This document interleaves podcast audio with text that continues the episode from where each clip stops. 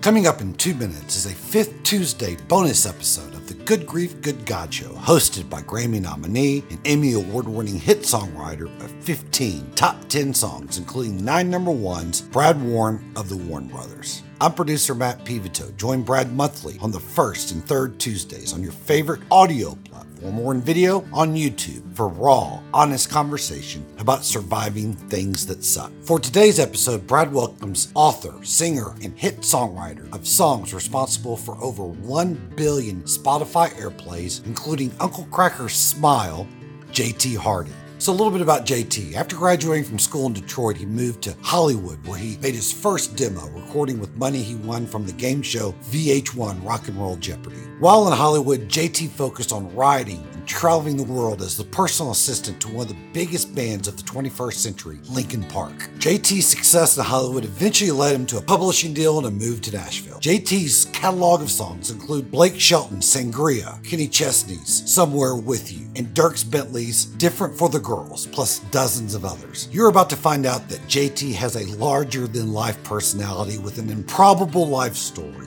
A life story chronicled in his autobiography, Party Like a Rock Star. A life story that includes him discovering his biological father was not only a popular DJ while he was living in Hollywood, but also a famous comedian best known for playing Eddie LeBlanc in the hit sitcom Cheers, the late Jay Thomas. Check the description or show notes to learn more about JT, Brad, and the show. Also in the description are clickable links to connect on social media and to visit goodgriefgoodgodshow.com where you find the most up-to-date news and links to the back catalog of episodes plus more. Lastly, if you'd like to help support the show, hit that subscribe button and give us a big old five-star review. On the behalf of Brad's wife, Michelle, segment producer and guest booker Lisa Bolt, thank you for tuning in, and we hope you too will find the good in grief. The Good Grief Good God Show is brought to you in loving memory of Sage Michael Warren.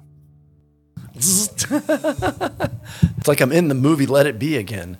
It's not working. Do you know when the Beatles made their first records at EMI, all of the engineers wore lab coats because they were like, this is science. Like recording is science. So they have ties and suits on and they're in lab coats. They're like, press record. Welcome to the Death of a Family Member podcast where you were just I- cracking there are- up. There's laughing. Like Of this is not a yeah. non-funny thing. Like we, we Hey, Lisa, can you spray me with a little bottle so it looks like I'm crying at appropriate moments? yeah, yeah, yeah. that would be good if you actually cried and be like, "Man, JT is quite an actor." Yeah. they would never believe you actually were. You know. All right, you guys gonna keep talking back there? Oh, we starting? Hey, is there a, a ticker where I see how much time it is? That little uh, thing on the floor. Not that it matters. It's probably something I should ignore, but I like to. Oh no, dude! I we play, go. I played at Opryland recently, and there was a countdown clock. It was incredible. So I would look up at it, and I was like, "Oh, the story's getting a little long. It's gonna, they're gonna. I don't want someone to skip Wait, a wait, song." wait, wait. You played at Opryland. And they had a countdown clock that we could see because we could only play for an hour.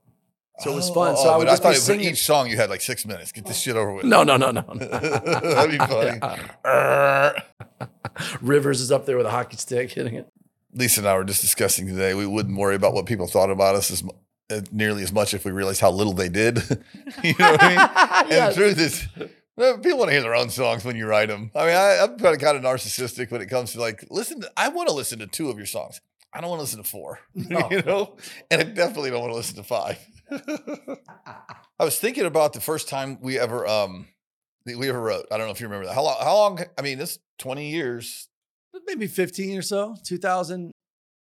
Was Smile already out? That came out in 2000. Smile no, it was before Smile. You know, it wasn't Oh, out. No, yeah. this is. Oh, yeah. were- It was a long time ago. You were a kid. Like I was a kid, and I thought you were young. So I don't know how ol- how much older I am than you, but we're it's it was. You Is my hair young. dye dripping? Yeah. Yeah, I thought you were Rudy Giuliani for a second. no, you um Chris Farren hooked us up. We were at Combustion, and you were JTX. You were still in JTX. Yes. Yeah. So that was 20 years ago, right? Yeah. Now I'm JT with a lot of X's. Yeah. You're Do I need to lean up to this? I don't. You- No, you don't. It's- I think it's good. Check me out. Can it, don't adjust your computers. I'm really dressed like this. Yeah. It's kind of tame for you, to be honest. I was I was kind of hoping for the leopard the leopard print outfit. How many crazy suits do you have? I'll probably have uh, probably four or five. I need a few more. A lot of people have seen them around Nashville. Yeah. Yeah. I like my money where I can see it hanging in my closet. Right, right. it is funny. Social media is giving everybody. I've seen that. I saw that that code on your TikTok already. Yeah, exactly. You know, you start exactly. repeating your outfits. Yes. Used to be you could do a whole tour and have three outfits. And You know, unless somebody had a, Yeah. an instant camera, you weren't really getting getting called out on that. Um, You and your brother have to start making up new jokes because we're like, oh, we saw that one already. I have a thing about like there's certain go tos in, in the show, but I have a thing about leaving room for like the, the joke that just appears. The really funny nights, they're not every night, but the really funny nights in the songwriters thing are the night that you just get on a tangent and go there. But when everything's in the can and you just tell the some of the stories they want to hear, you got to have the same ones. We all do that.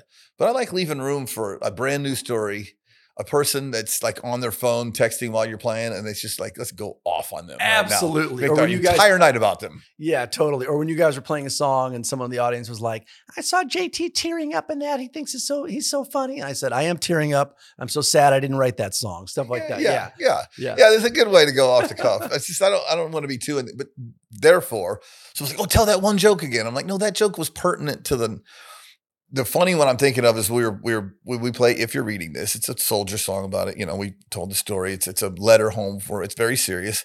And uh, Brett always says anyone that that was in the military, raise your you know raise your hand. And and and uh, we were at the Bluebird. Nobody raised their hand. And Wow. Brett says, um, "Okay, does anyone have a son or a daughter or a parent that was in Yeah, the military?" my father was. yeah, right, right. Nobody, nothing. Whoa. Brett said, "Does anyone have a relative or a, or a spouse that was in the military?" Nobody. And I, I just finally leaned up to the mic and said, "Has anyone here seen Saving Private Ryan?" and that's like off the cuff, and they're like, "Tell that every night." I'm well, like, you can't because everyone's going to raise their Yeah, hand. yeah, Yeah. it's- yeah. It's very rare. And then I called him a bunch of commies. And uh, yeah, and berated them the rest of the show about no one having been in the That military. joke will be huge. Just do a whole songwriter tour of Russia. Is anyone here in the American Army? Yeah. Okay. Is this thing on?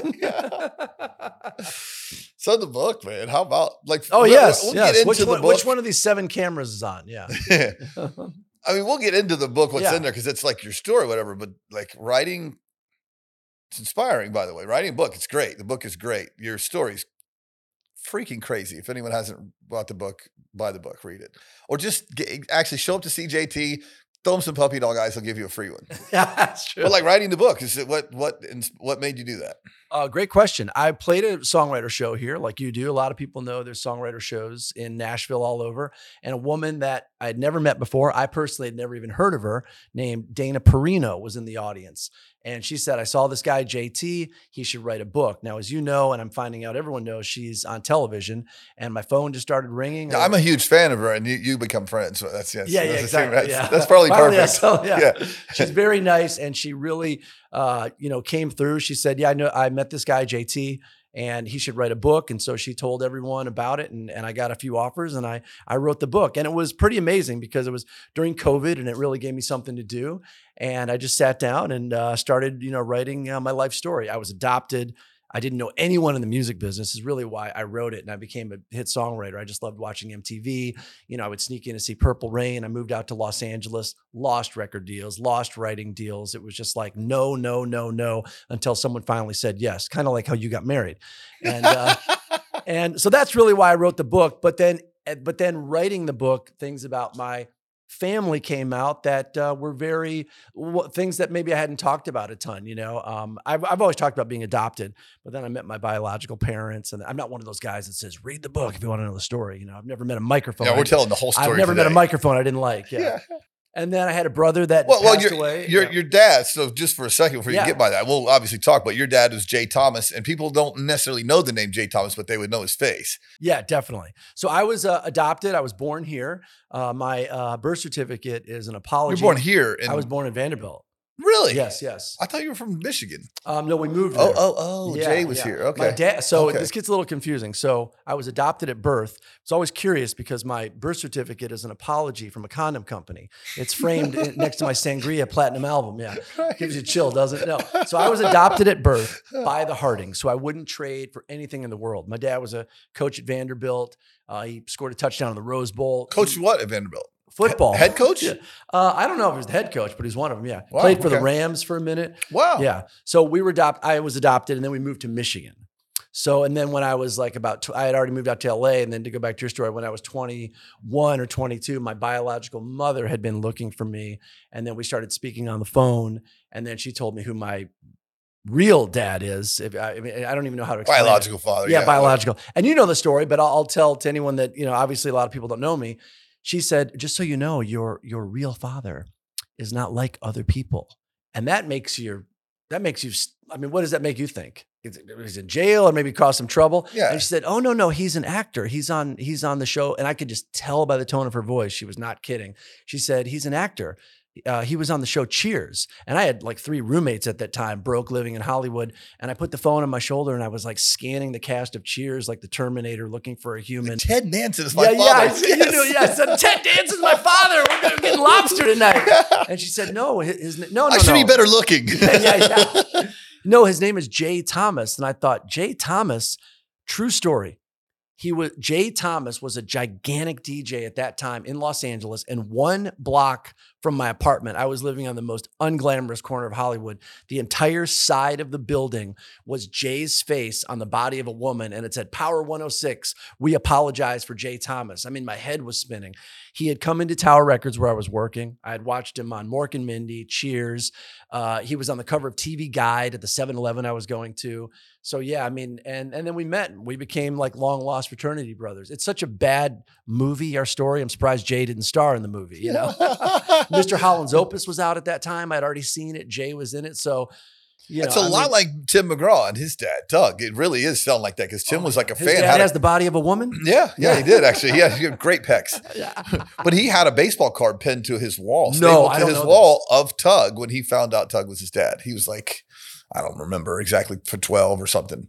And was was looking for uh, Christmas gifts in his attic, uh, you know, s- s- snooping and found his birth certificate. And his father said Tug McGraw. And he's like, what? And he had a Wow. like a baseball card stapled to his wall. And one of the baseball cards was Tug McGraw. Yeah. So this guy that he had up is like a uh, athletic hero. That's unbelievable. You literally can't make it up. It sounds fake. If it was in a movie, you'd say, okay, it's good. But man, if I had found my birth certificate and it said Jay Thomas, I would have scribbled it out Eddie Van Halen. Yeah. Yeah, you, get, you don't get to pick, right? Yeah.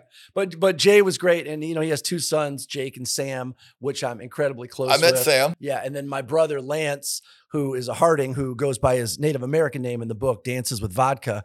Um, that they just think So he's that was Sam. Yeah. No, no. uh, and they just think Lance is incredible. He's just a wild man. So I, I've gotten very lucky, and it's amazing how many people write me, Facebook, Instagram, sharing their adoption stories. It's it's really you know it, it's it's just like writing songs. You write a hit song, like if you're reading this, you start hearing from people everywhere, and so it's really it's wild to hear all the stories. So how do you wear that? How do you wear the adoption? I just funny. I don't. I mean, just like if people talk about, um, you know, abandonment issues or something like that. I don't think I would have that because when you're a baby, someone didn't not choose you; they chose not to be a parent. But it didn't happen to me, so I don't know. Yeah. Like I wouldn't. I would- don't think I would feel abandoned. I would feel uh, collected by the people that adopted me. The people that didn't adopt you it wasn't because you cried too much as an infant. They had just decided they weren't going to have a child. exactly. Is that how you feel about it, or tell me this? You know, One hundred percent. I wouldn't trade the Hardings for anything, and I've never felt like a longing for anything or an emptiness. And literally, truly, in seventh and eighth grade, I was like, you know, David Lee Roth might be my real dad. You know, like talking to girls. So I just I wouldn't trade him for anything. And people that have um, adopted children have written me and said, "Do you think my son, when he grows up, he's going to wish he was with his real mother or father?" And I and I always say for my own, I just say, absolutely not. There's no way. Yeah, I just I wouldn't wouldn't trade my family for the world. So, Yeah. but you know, I got very I got very lucky. Yeah. Yeah, and I mean, look at me. My so my dad was like as big as like the gates of Jurassic Park. Larry Harding loved sports, worked for ESPN. My mom was the president of Little League. You know, I was like you know an MTV junkie trapped in an episode of Sports Center. I'm spraying my hair with hairspray. I I'm like you know. We didn't have the internet when I was a kid, so to get checkerboard pants, I would like get a pair of like white jeans from my babysitter, and then like Spray spray paint, you know, checkerboards on them, you know. And they always encouraged me to be myself. And for you kids listening, I didn't have Instagram, so to show off my outfits, I had to walk to the pencil sharpener twice every class, you know. But so imagine I'm just like rock and roll, rock and roll. And my parents just encouraged it. You know, my dad would trade his Michigan State University 50 yard line tickets for tickets for me to go to a concert. So I did, they were, they couldn't have been more, you know, encouraging. It's funny because the um it gives it gives a lot of credo to genetics.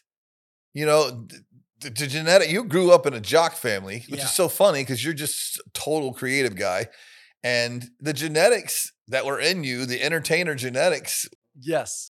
superseded the raising of the of the the great raising that you people that you love. But it's funny we we give ourselves too much credit for what um for what our children do or don't become, and some of that's like everybody has their own path, and you just I, I mean reading the book, uh, you knew early. You like you knew really early. You were I was an MTV junkie too, except we didn't have a TV, so I had to. it was that's tough to be a Yeah, junkie for yeah. something you can't get a hold You of. and your brother had to act out videos, you know. we did our, our share of that. Put the we would bikini on. with the strictest father on earth that would literally whip you with a belt with shotgun bullet heads on it. Like he was strict and military Ouch. and everything. We would poke out the screen and jump out our window in the middle of the night and run to our friend's house about half a mile away so that we could watch MTV. And then we would run back and climb in the window and go to bed. That's And then have to get up and like work in the garden all day or whatever because our dad was like a military. Oh, yeah. I mean, he was hardcore, but we wanted to watch MTV bad enough to risk life and limb. I love it. I love it. Yeah, I hated doing chores. Yeah, Oh, I still hate doing chores. yeah, yeah. Me too. Me too. What are chores? But I mean, I, I like to work hard, but I don't want to do chores. Yeah, If you work hard enough at your job, you can hire someone to do chores for you. And you know, I would always say, I don't want to do my homework. I don't want to, you know, you know, do the chores. Of course, I would have to. And my my dad would say, you can do anything you want with your life, just do it your best. So I was like, all right. But you know, and you know, putting a band together, playing in the Battle of Bands, or all these things, it didn't seem like work. It was so fun. And, it- and it turns out it was work. Um, Yeah. I, I have a. I mean, it is it is work. It's been a long, long time since either one of us had an actual what job, and I've worked harder at my career than I think I ever would have at any job. Um, I, I come I have a quote for everyone that comes on Oh, um, to this, and uh, I couldn't find the author of your quote, but it was uh, the quote was "Greatness comes with its quirks." Ooh. And uh, I don't know who who wrote it, and I usually can figure that out, but I don't I don't know where I heard it, or Yeah. but it's one of those. He those was that I so quirky, he forgot to put his name on it. well, or, or that. Why am I leaning up to this mic? It's that guy unknown that's always on these Yes. things. Man, he's got he's got Yeah. some great quotes. Whoever Unknown- said women, you can't live with them, you can't live without them. Give that guy a platinum album. Who wrote that? Yeah, who wrote that? I don't know. It's unknown. That same Yeah. guy, unknown, wrote it. No, you're like a you're a quirky guy, and it's amazing that you're um th- that is the beauty of your the way that you operate. The way I'd never forget the first time we wrote with you. However long ago it was, it seems like it was 20 years ago. But you were young, this rock and roll kid, and JTX. We were rock and roll kids too, but we're all writing country music, and and we love country music, but there's this edge. And uh, you were standing up and performing as we were writing. Like I hadn't written with anyone that stood up. I I still haven't. It's, I've been doing this for a long time. Never. And you were standing up performing the song. I was like, oh my god, I love this kid. Oh, that's Yeah. great. Yeah. I don't know if I do that anymore. Sometimes I do. I did. I just was like, you know, whenever I write a song, I'm trying to imagine can 80,000 people sing this exactly. I think we wrote when I had the complete honor before I had any hits really to go over to Afghanistan for a week to perform for the troops. And yeah, the only thing louder than the than the guns and bombs were, were my outfits. Yeah. Uh, but and then when How I, the military I remember guys when like I your came outfits. back, I remember there was a connection. Like maybe you guys were writing if you're reading this, and I had been over there, so maybe there was like a little connection like that. I think it was before. If I think it this. was. I just there was something Farren. about that. Chris I Farren was involved Yeah. somehow. Was he? Yeah, he was. Yeah, He he, was was, your publisher, publisher. right? Yeah. Yeah. So he connected us, but it's And he I- produced our records. So I, Oh yeah, yeah. yeah, I think it was just like, hey, there's, you know, weird. There's like That's four- why he has so much gray hair and a nervous twitch. Honestly, we, we gave him some. Poor guy. Uh, the people that had to, to deal with us all should get a, some sort of award. Yes. But they do. There's like four or five of us. When somebody rock and roll comes to town, we get a call. Oh, yeah. Oh, they'll go right with the Warren Brothers. Go right with JT or Blair Daly, and Yes. that's, and That that's sounds it. like a song title almost when somebody rock and roll comes to town. Yeah. yeah, Yes. yeah. I miss that- now that people just live here. Yeah. Everybody rock and roll lives here.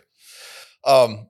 So as you're as you're as you're writing, like I was going to ask you about COVID. That's a that was a great time to write a book. That was really smart. Yeah. That was a good exactly. use of your time. So that's And the book is how long. called "Yeah, Party Like a Rock Star." Remember that meme that was going I do. around uh, at the This is a full time? commercial. Look at that. Yeah, That's yeah. a great looking book.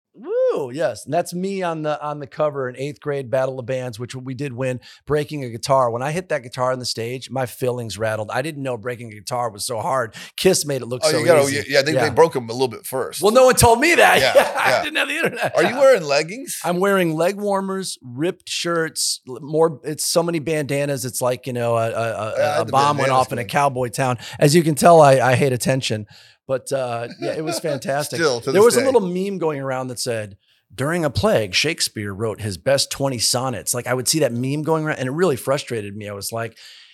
you know, it's COVID. We're all locked down. I don't feel really inspired, but I remember seeing that meme. I was like, all right, Mr. Smart Guy who makes these memes, I'll I'll start writing this book. So it was it was a good time to do it. No, Yeah. it's great, and there's a discipline certainly that uh, the kind of because I currently know the side of not not doing writing when I should be and uh, doing it, but that- it's just just to sit on and write it. But your story is so crazy.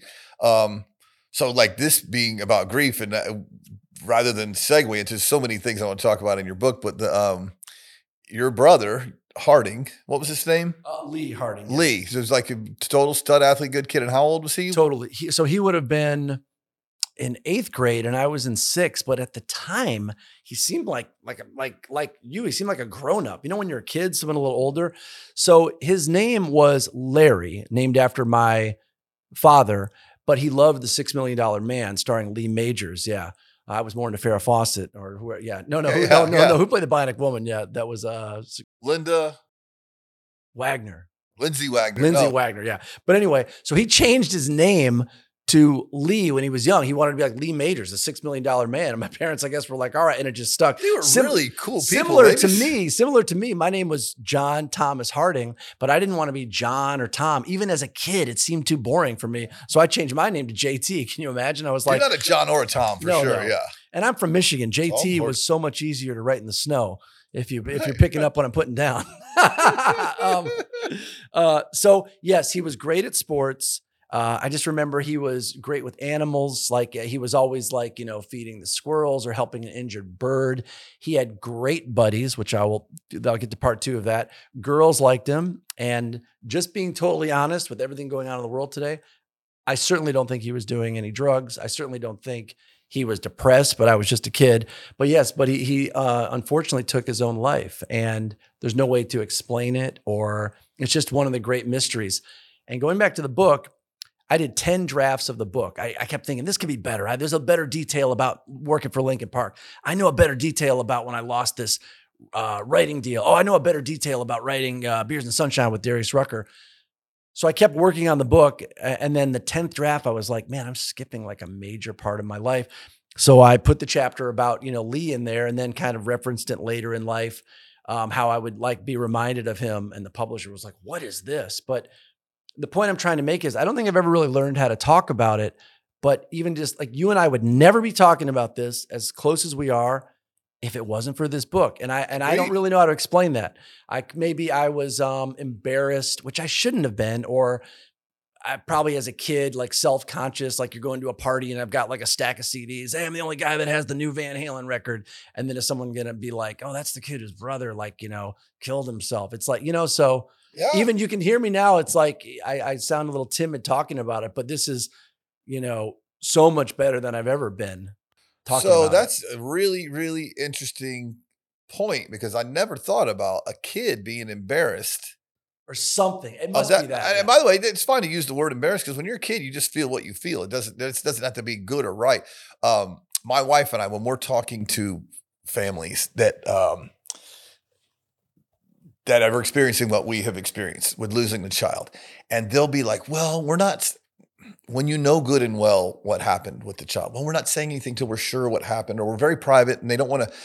And I, I don't. I'm not judging them. Everyone's got their their cross to bear and their road to take. But if as adults, if we get over whatever that thing is, whether it's suicide with our kid, with our son, it was it was fentanyl, and and the truth is that he was poisoned with fentanyl. But if he hadn't been taking drugs, he wouldn't have taken the fentanyl.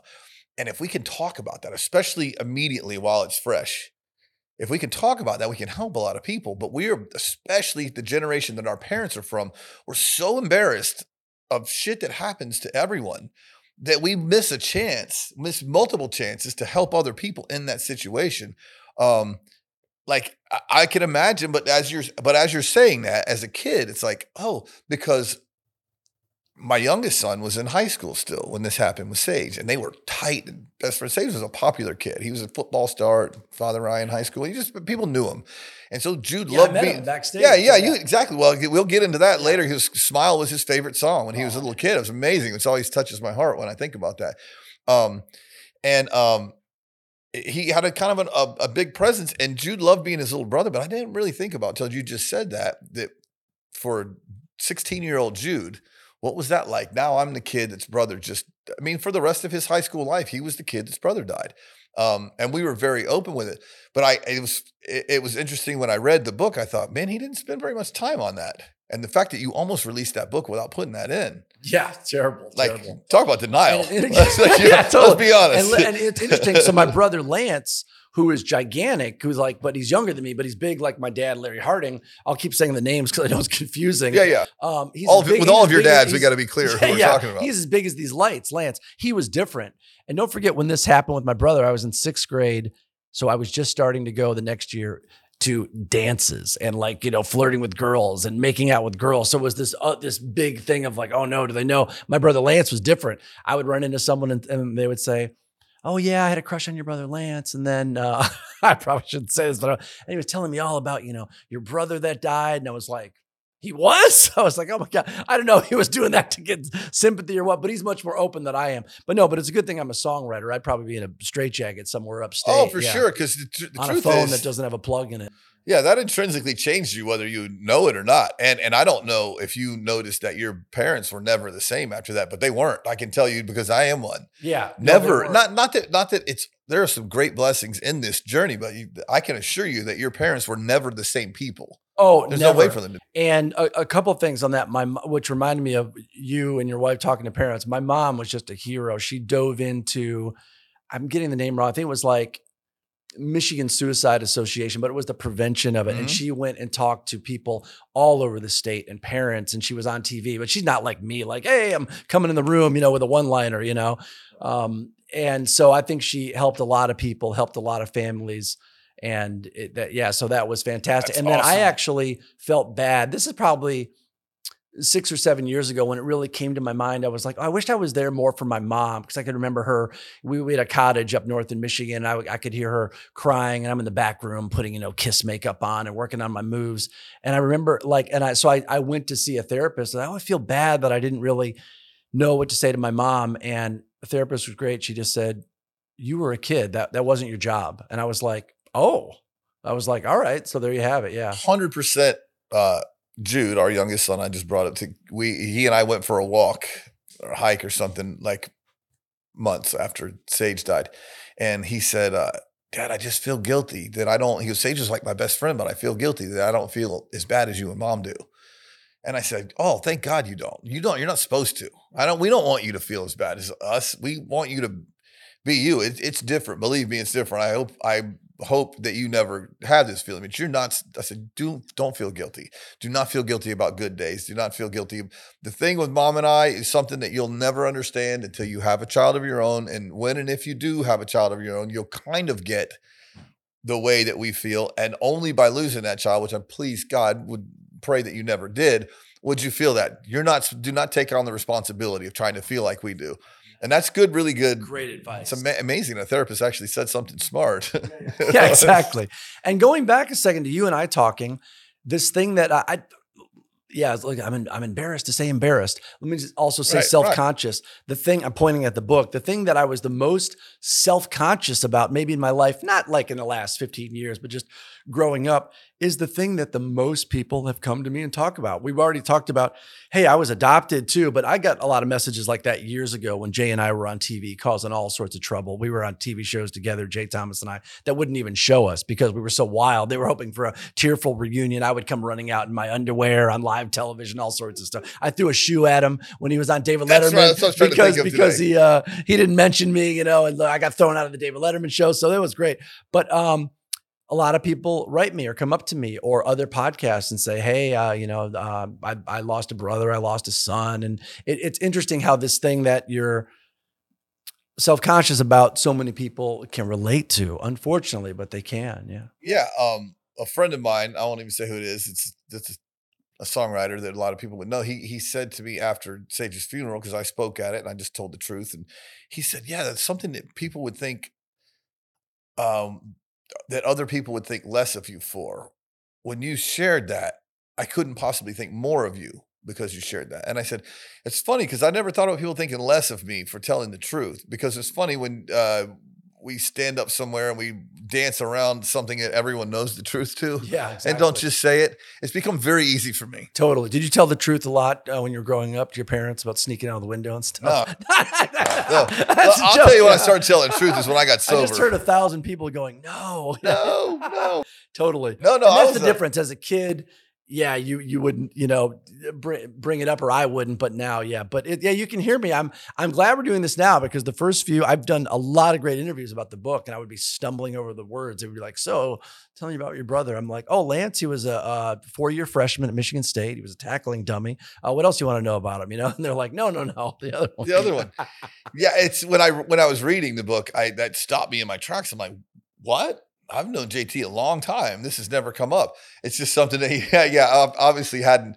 And and you're not supposed to you're not supposed to take on more than you're supposed to. But there's also moments of like, okay, there there are reasons for our personalities. Some of it, gen- obviously, there's genetics involved. It's amazing for me to hear how you're raised by these other parents. You just like, nope, still, I'm still a songwriter. I'm still an entertainer. Yes. no- there's no- Making there's no hiding that. Yeah. Oh, every time I open the fridge, I do it when the light comes on. I do 30 minutes of stand up. I always have. Yeah. Because that comes. But also, Jay Thomas hated music. He was like, the Beatles are hippies. Elvis is a thief of black music. Dylan's a moron. The Handles took the Vandals, and the cat said this on the mat. So, so I don't know where the music thing comes from, but my parents encouraging me to like Yeah, be in creative is creative, yeah, though. Yeah, That's- totally, yeah. Jay was creative. He Yeah, was a DJ. Definitely. He, by the way, what we do rarely has a ton to do with music. Yeah. we all know the same four chords, and we're we're playing. And I look, I man, I love the musical part of music, but what we're really searching for lyrical ideas that that, that are compelling and And you are also correct because I can remember as a kid taking some sort of I don't even know what it was. Maybe it was like a fishing pole, and I would put a fake mic on it, and I would press you know the two buttons to record on a tape recorder. I'd say this is JT, and this is the new song by Paul McCartney. But I had never know you know I did not know who Jay Thomas was. I didn't I had no idea, never thought about who he was. But I was pretending I was a DJ at a very very young age, and Jay was you know a disc jockey forever. Yeah, And so you that have no knowledge of what. no, none, none at all. It's wild, right? yeah. I mean, we just don't. I don't think we give genetics enough credit for for the a lot. yes. They yes. they are responsible for a lot, and it get, does lead me to believe that like I don't have as much control. I can control like my effort and my attitude, but I can't, it's not a whole lot. Like I was I was gonna be a songwriter. I was twelve years old. I mean, just I just was playing guitar and started writing songs. I don't even know why. I guess I wanted to be a rock star, and you had to write your own songs. But I just started writing songs so that our band would have something to play. Yeah. Um, it's Well, crazy how that, yeah, you well, that puts you in a different league because, as I say in the book, I'm growing up and I see my babysitter's boyfriends or the guys that teach guitar at the Guitar Center. Or I have all due respect for all those people. The guy that was trying to teach me how to play guitar, uh, which didn't work very well. I just couldn't get it. But they were all in like playing cover songs at bars, and there was something in me at a very young age. I was like, I don't want to be doing that. I better start figuring out how to write songs. So you had that as well, yeah. yeah. No, I, I, that's a good point. And I saw that picture of you and your brother when you were kids. I thought, man, this would have been great. You know, teenage Miami Vice. I mean, your hair was incredible. Yeah. I called you guys teen- teenage. I said Miami Future Vices. I wouldn't call that, that hair incredible. My mom was had cut our hair with paper scissors It's great. and no. it cost a fortune to look this messy. Yeah. Oh man, you talk about it would have been bowl cuts if she had had a steady hand. Yeah. Instead, maybe it looked like it was cropped or something. It's no, God, no, bad haircuts all the way through, and and music in our family. Mom and dad both sang and played instruments, whatever. But man, they writing or being creative or as a job. Oh, we got lots and lots and lots of. This is not a job. No TV, no TV in our house ever. When we were growing up, so It's wild. they gave us, li- and you're not allowed to play rock and roll, but you have to play music. That's the perfect street to like. First of all, screw you. I'm playing rock and roll, and I we just became so. st- I'm convinced if you don't want a kid to do something, or if you really want a kid to do something, forbid him to do it. yes. You To me, like, I, I don't know who's listening to this, but to me, growing up, and I don't think I was maybe addicted to TV, but I loved watching, you know, Good Times and Family Ties. And I, I can't say it enough. MTV. I would sit all day on a Saturday watching Live Aid. My dad would come in and turn the TV off, go outside, and then we'd go to someone else's house to continue watching. to me, saying growing up in a house with no TV is literally like saying to a teenager today, imagine you're the only person at your school that doesn't have a phone. phone, yeah. It- it- you can't even imagine it. That's what it was like. Yeah. we you can't even imagine it. outcast socially, but they gave us the gift of boredom. There was nothing to do but work. We had lots of work, lots of chores. I mean, lots of work. And I do love to work. I've mentioned before about chores, but I, I do love to work. But the, just mindless chores and garden. We had to grow food, and, and we live in a suburb, and and and had to like live like Amish people in a suburb. So no television, and we didn't know what anyone was was doing or talking about when they talked about TV shows, and you felt out of place. But they gave they had we had instruments sitting around our house, and we all learned how to play just out of boredom because there was nothing else to do. So we had to You like entertain the White. Jackson Five. Yeah, a little, I mean a little bit like the Warren Four. It was it was rough emotionally because you were I was always embarrassed. We had crappy clothes, crappy haircuts. You didn't know what was going on TV, so we were like the Amish kids coming into like New York City all the time. Wow. Yeah, we we were And even they have phones. yeah, no, they yeah, they have phones now. I don't know what they would do at this. Like, my mom has a TV now. And I'm like, Mom, what are you don't, don't be watching that TV. It's bad for you. It's how you Yeah, raise us. exactly. I mean, I'm trying to imagine. I can't. You know. It was wild. It was wild, and we were part of the problem with our artist career when we got to in you know any certain point. We were so surprised that we had made it to any sliver of pop culture. We had a like a three day drunken number 72 party when we were in Billboard, entered at 72. That's great. we saw our names in the magazine we had grown up reading and just lost our minds and, and just partied over it. It was like, oh my God, we're in Billboard. That's great. we were so surprised with any success that it became that the alcohol and drugs became a problem, yeah. you know, Yeah, as the they were going Now to. everyone's like, I should be in the paper all the time. I should be on the. Uh, Uh, that's now I'm like, why aren't we at number one? You know, Yes.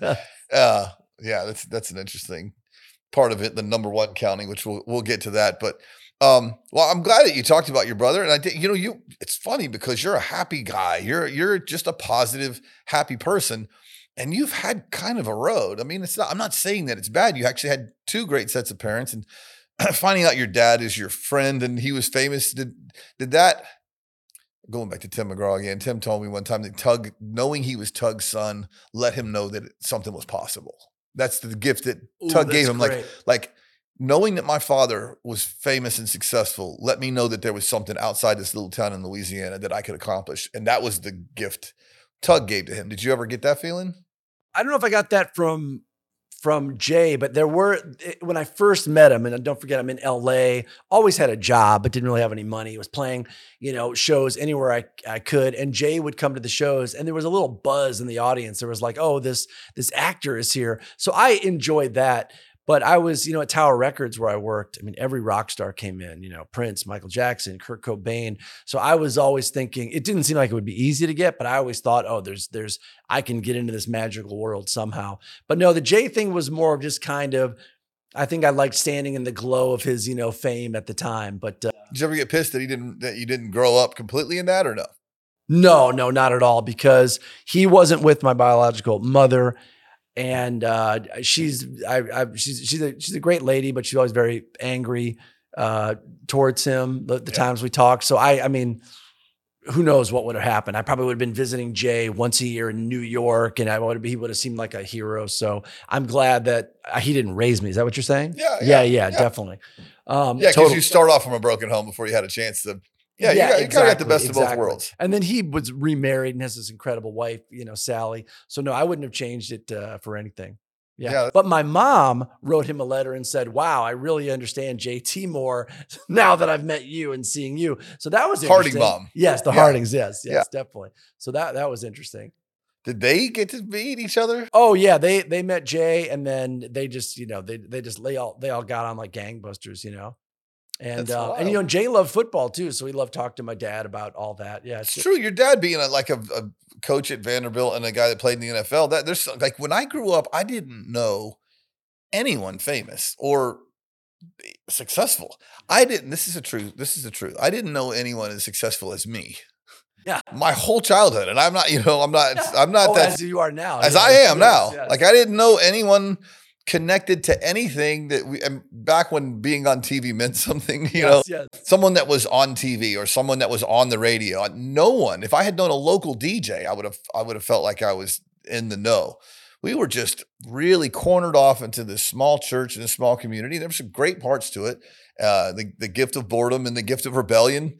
I mean, I I miss a little bit music being a rebellion. Like it was, it was we got out from under our parents and wore crazy clothes. And now, in order to be rebellious, you have to worship Satan. you know, so Exactly. because the parents are us now, Yes. and we're like, yeah, rock rock and roll, grow your hair to your waist. I don't care. Yeah, totally. yeah. totally. Get a neck tattoo at seventeen. I'm cool.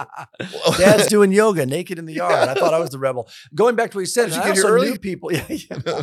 There was a guy at an opposing high school um, named Andy Nera, who I don't know where he is now, and he had this incredible hair and incredible clothes. He was a few years older than me. When we were in high school, his band opened up for INXS, which was like you might have, you might as well tell me that aliens land. I mean, I couldn't believe it. So I had little clues that things could happen. They ended up getting a record deal.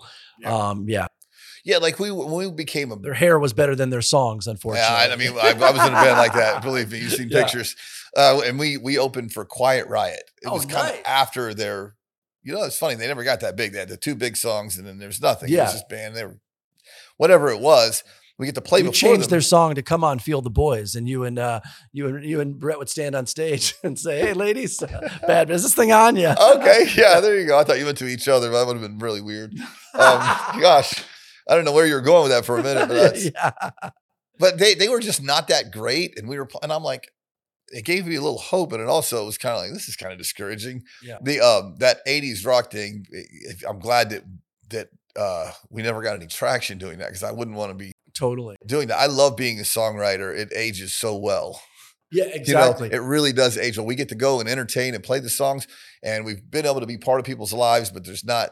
Just you're uh, able to continue to be a level regular human being and you still get to entertain for a living. Absolutely. And you guys do it great. And so I moved out. I looked on the back of all my CDs. I know you know this, but they all said the record company, Sunset Boulevard, California. So I went there and I'm working at Tower Records. I loved 80s rock, but I couldn't play guitar like that. And you know, I like to say I was kind of stuck at the intersection of Bret Michaels' hairpiece and Eddie Vedder's flannel. I wasn't angry like the We grunge guys, but like the music was great. And but I wasn't doing the 80s rock and I was putting bands together. But then the Counting Crows came out and the Sheryl Crow album came out, Hootie and the Blowfish. And then at Tower Records, I was in charge of the country CD section. And they said, You don't know anything about this music, so we'll give you some of the promos to take home. So I heard Deana Carter. Oh, yeah, heard, Strawberry Vin- Wine was a yeah, and I heard changer. Vince Gill. And I was like, Oh, not that country music is easy to write, but I was like, well, this kind of sounds like what I'm doing.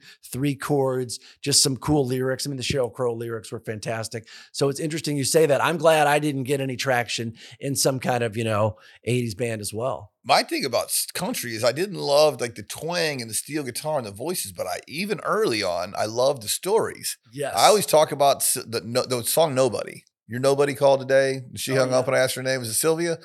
Um, I should know that because I talk talk about the song all the time. But it, I, I'm like, oh my god, this is brilliant. yes. And that part always attracted me. So I would try to write lyrics like that, which badly, and put them in metal songs. It just really didn't didn't really work out that well. But that, that was always in my mind, and the songwriting piece of it aged well over time.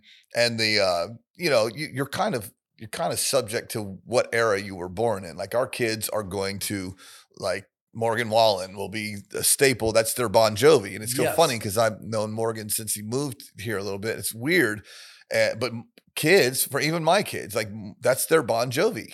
That's he's that yeah. big. It'll be the soundtrack to their lives. Yeah. and they'll never not listen to those songs and it'd be part of their their life and oh i remember what i was doing i was graduating from high school and Sand in my boots was out and that was Yeah. there and it just it's so close to us now i don't i don't i don't fathom it anymore Yeah, it's wild. And going back to rewi- rewind a little bit, another interesting thing that you couldn't plan out. Um, my brother Lee, his best friend in the world, that they played baseball all the time, and he would sleep over, and I would just like not even paying attention to them. Was a kid named Rich Waller. So then when my brother passed away, Rich and I started hanging out all the time, and Rich was really into music, but I didn't know that because they were always, you know, in their baseball uniforms, like throwing Mhm. baseballs. So Rich was really he was a drummer and I couldn't play any instruments, but I could pose and and be the the, the, the ringleader. So I'm like, I'll be the lead singer. So Rich, it was like like I say in the book, it's like I lost a brother, but I gained another one. And Rich would would point out to me like look, look at how this song changes like i would say you know this part of the song and bryan adams feels like the the roof of the car coming off and you're cruising down the highway i didn't know it was called a bridge but we just knew we needed that in our songs or he would say mm-hmm. listen how the drums drop out at the end of jump or every van halen song the the drums will drop out and the guitar will keep going. And he was like yeah that's called dynamics. It makes you feel like you're on a roller coaster. To this day i do that in every one of my songs. But when rich and i have become friends like that or you know rehearsed every day like an army with our band dirty tricks if my brother hadn't passed away it's interesting you know? There's some weird, really weird, crazy synergies to to certain Yeah. things. I mean, did he ever give you any insight on what your brother was going through, or did this is just something that just no one knew. It was just a no one no one ever really it was just a shock to everybody. I, I have some friends that uh, obviously because I have this group of dads that lost children, so I have some friends that their sons uh, committed suicide and, and and and daughters, and um, it's like a bad moment. They had a bad day. Like a kid has a bad day, yes. And they just they made a bad decision on a bad day, thinking this is how they.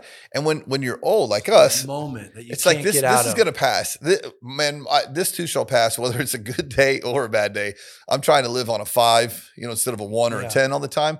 And as a kid, you don't know how to do that. I I remember uh, in when I was 15, I got caught smoking pot. We smoked pot at church. Me and my best friend, and uh, at like at church during the service, we snuck out and smoked pot. Good thing you didn't watch MTV. You would have been snorting Wow. cocaine off a Bible. Oh, oh no, I, yeah, I was certainly that was that was that was going to happen. I mean, we were that was based on what we were being taught inside that church. We were definitely going to hell anyway, so I just smoked a pot. Yeah. Um, and uh, it, it's it.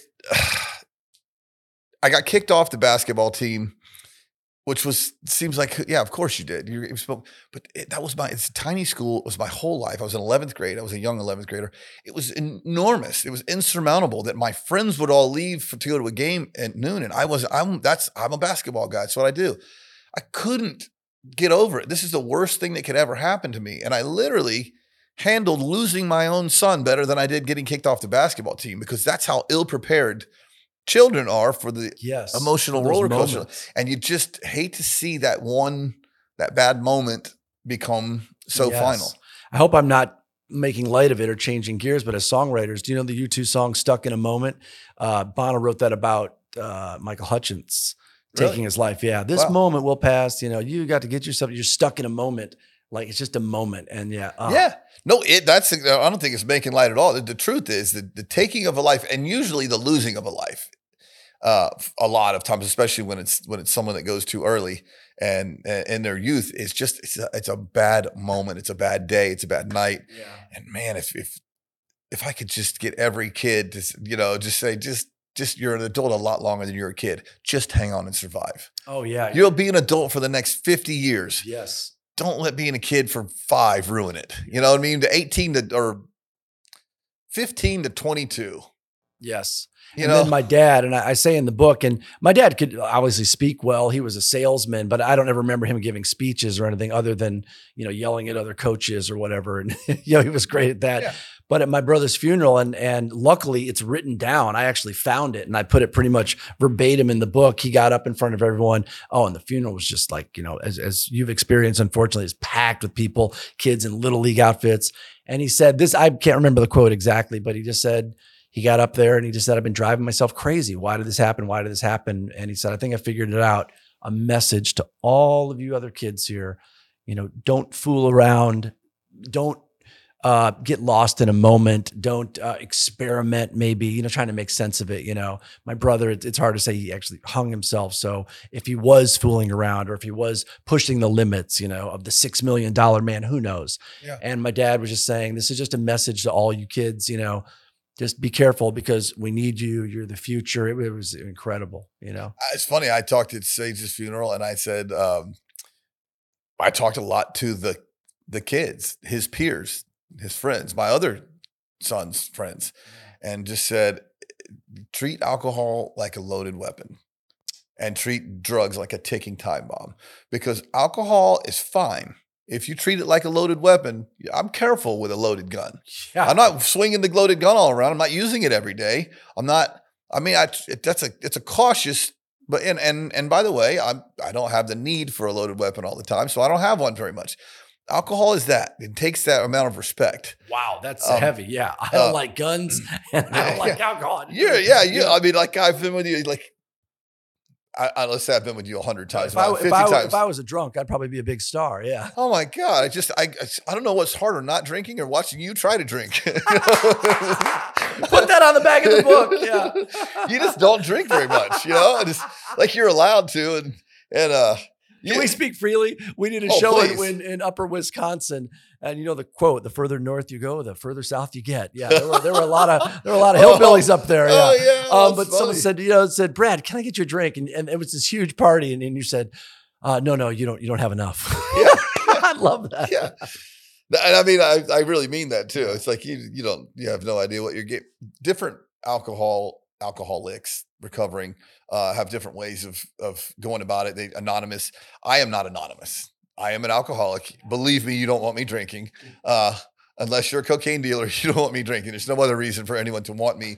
It's not a good. Uh, I knew you'd make me cry. I didn't know it was Yeah, from yeah, laughter. laughter. but you know, after 17 years, I, you can I can I can joke about it, but yeah, there's no. Um, it makes me think about your brother and think about that one, whatever that moment was, and and with the kids and the and the substance abuse. Here's what I say to parents. Here's what I say to parents: if you have 10 kids that got in trouble for for drinking, because here's what the parents do: they they hide this from the other parents. They oh, okay, I'm going to tell your dad you're drinking if you do it again. No, no, tell the dad right now because if you take 10 kids that got caught doing something, one or two of them is going to have a real problem, a life threatening problem. And when you don't share that information with the other parents, you're taking away an opportunity for them to deal with what might become a real problem. Because when they say, well, this is the first time, but if two other parents haven't told them something that's happened with drugs or alcohol at their house, maybe it's the third time that this 16 year old's had an issue. Maybe there is an issue. But because we want to be cool parents and we don't want to spread that, oh, don't, I'm, I'm going to tell your dad if you do that again. And I know there are parents that weren't honest with me. And I'll tell you this when I have gone to the ends of the earth to find parents that I didn't even know the parents of the kids. When I find out, I'm saying, I'm not judging your kid. And some of them I know, I know your kid's a great kid, but I want you to have all the information, all of the information, good, bad, or ugly, and let you decide how to deal with your kid. Yeah, it's But with us trying to monitor the information we give to another parent, shame on you, shame on us if, if that's what we're doing. And, I, and that's part of the reason that I'm open about the whole thing. I'm honest, almost to a fault, maybe to the, the discomfort of some people, you know, because yeah, but if it, it saves somebody's life, there you go. one life. If Yeah. it saves one life, I'll be the I'll be the asshole that ruins every kid's summer by telling the parent. And by Yeah. the way, the kids come over and they look at yeah, yeah, your dad's long hair and tattoos. We can do anything we want. And then they're kind of like, and by the way, I love I love my son's friends. All of a lot, a lot of them are just like like my own kids. I love them, but you're not coming here. They, this is not the house kids come to to get drunk. I Yeah, can tell totally. you that. They, yeah. they And know for those of you who haven't been here, this house is beautiful. It's entirely white. So this is not somewhere you come to eat spaghetti either. Yeah. You're gonna stay at the table and wear a bib. yeah. Yeah. Well, it's funny. Michelle is is raising the voice. She said, "No, if I have white furniture and white walls, they'll know that they can't just get it dirty and I won't notice." Yeah, yeah. And the truth is, they That's why they tiptoe through the mud with those nice white shoes they have. Yeah, I've seen teenagers saw doing that. It's like, what's going on? Yeah. Yeah. Because uh, they- they're shoe hounds. Anyway, I don't know how I got off on the tangent, but it's kind of good to good to say that out. I just No, it's great. It's, it's great. not judging someone's parenting, by the way, because I mean I lost a child. I've lost any uh, desire or right to judge someone's parenting. But man, the idea of not sharing every piece of information with a parent, and I know when I, it makes I thought of it because of your brother, but in that day and time when you were a kid, when I was a kid, and our parents were the where we are now, people didn't share anything No. Everything was a shame. If you're gay, don't talk about it. If you're if you're anxious, don't talk about it. If you're depressed, don't talk about it. If you if your kid has a drug problem, oh God, that's that's it's embarrassing. It's exhaust, you know.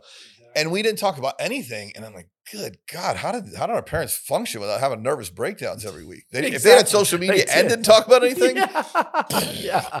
My mom did. She fainted once when uh different subjects. She took the three of us to the doctor when we were kids. I don't remember it. I was running around riling up the whole uh waiting room. And then my other brother, I think, was opening all the drawers. And then my other brother like kind of like jumped off one of the tables and like landed on his head. And then so they were trying to wrangle us, and then the doctor was screaming to come help my mom because she fainted. it's great, yeah. Wow. Yeah, Yeah. good I- times. every mother with more than one child. I mean, there's moments. Yes, yes. like my, our three boys, you know, just at, a- at like a clothing store, they would literally be under the clothes racks like mice. and you, you didn't know, couldn't find anywhere where they were, tipping the mannequins over. But, you know, yeah, just, like mice. I like that. Yeah. You, you got to write a book. I love your. You have all the details. I'm working on it. I'm gonna, I'm gonna, yeah. And then it help me. also, you know, it comes back. Also, um, I didn't write the song, but uh, you know, I'll hear the song "Who He'd Be Today." It's a song that Kenny Chesney put out. Mm-hmm. Yeah. And yeah, sometimes it'll catch me off guard, and I'm like, "Oh, who would my brother be today?" Yeah. Yeah. What What would he be doing? that's the hardest part of it for me uh, because I, I believe where I know where Sage is and I believe it with all my heart and I feel him around me and I know the effect he's had on people and we're I know he's good and that lets me know that we're good but it does sometimes I'm like man what, what would he you know um, a- and, sometimes I think hey maybe God let him let him slide through because there was going to be something that sucked really bad out there for him or, or something that it was. I try to find grace in all of it, but yeah, there the, there's no way to not stop and think Yeah. who what would you know. And when you look at your other brother, the the, the linebacker, Yeah. uh, yeah Lance, you know, you're like, yeah. I wonder how big he would have been. With it, you know, Don't say his name three times; he'll appear. Yeah. like he would have been so big that the big brother couldn't have possibly picked on him Yeah, anymore. What would that have been like Yeah. as adults? You know, Yeah, that's why we never fought as kids. My brother is gigantic. Lance. Lee and. Lance. Lee and Lance and JT. I had friends named Lee and Lance growing up. Yeah, yeah, and brothers, Lee and Lance Rogers.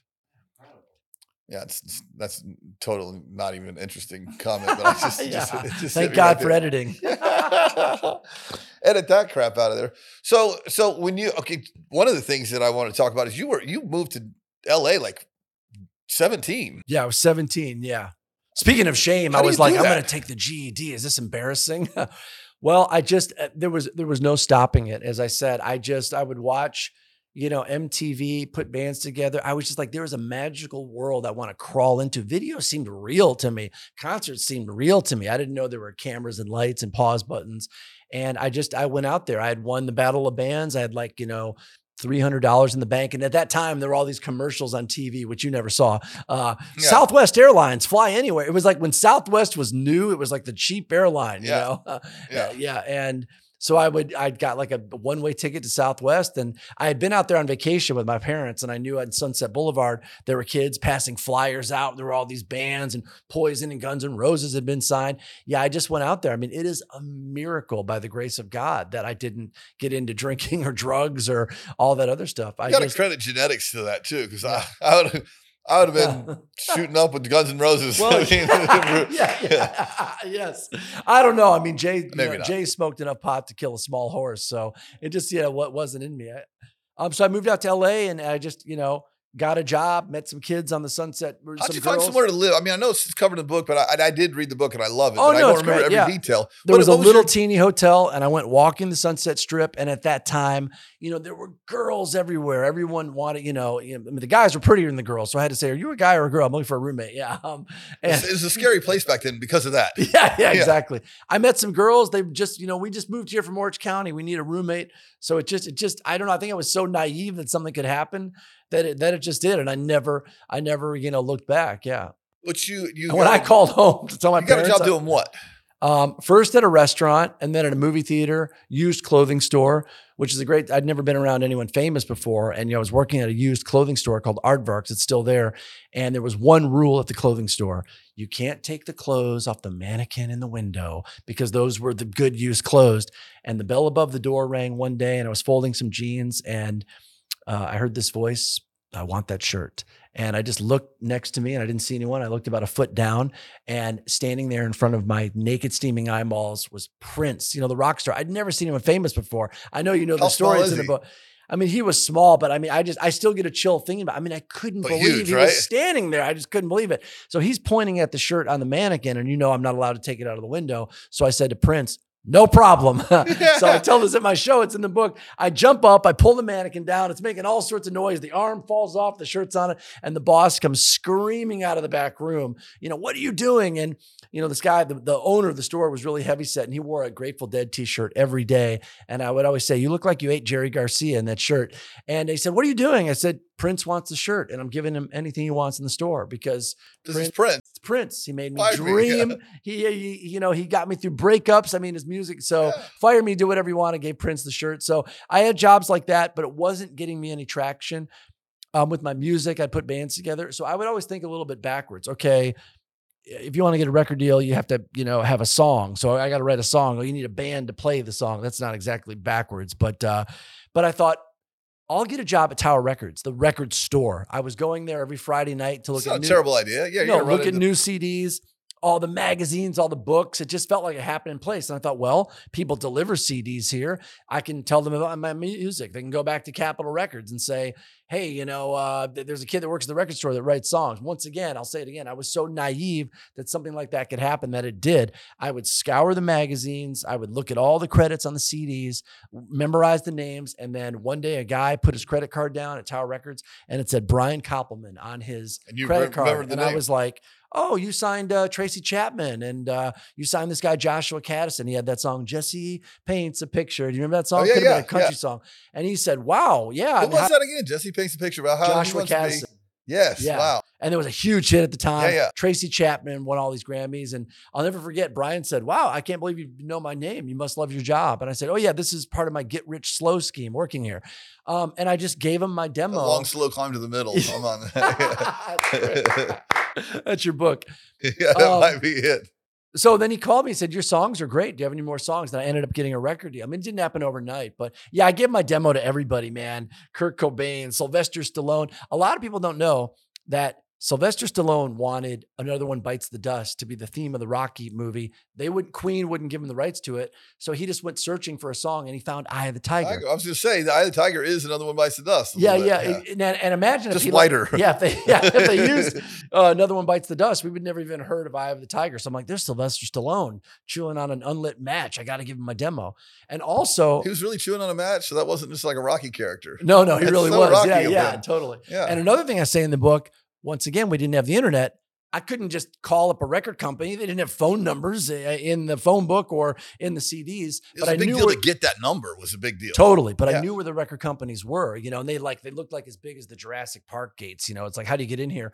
But I knew this girl whose roommate worked at FedEx, so I borrowed the FedEx jacket, loaded up a little pack of my CDs, and you know I'd, I'd say like Obi Wan Kenobi tap dancing into the Death Star. I would just wave at the security guard, "Hey, how's it going?" I walked past, you know, every single promotion guy, every secretary, put my CD in every mailbox. I did whatever I could to get You're, noticed. you're shameless. yes, yes. And and you, I've never seen anyone enjoy promotion as much as you. It's really just like fun to you. The game, just the, the box of from the box of books to the you know when we played faster horses. Your your social media. I mean, you're shameless. It's yeah, amazing. totally. I Now- mean, it's, when it's easier now because I know it's like, hey, I have something good. But after passing out those CDs and no one calls, you're like, this is terrible. Is anything ever gonna happen? You know? Yeah, I didn't think like, oh, Jay Thomas is my dad. I'm gonna get a record deal. There were many nights where I was like, is this ever gonna happen? You Oh, know?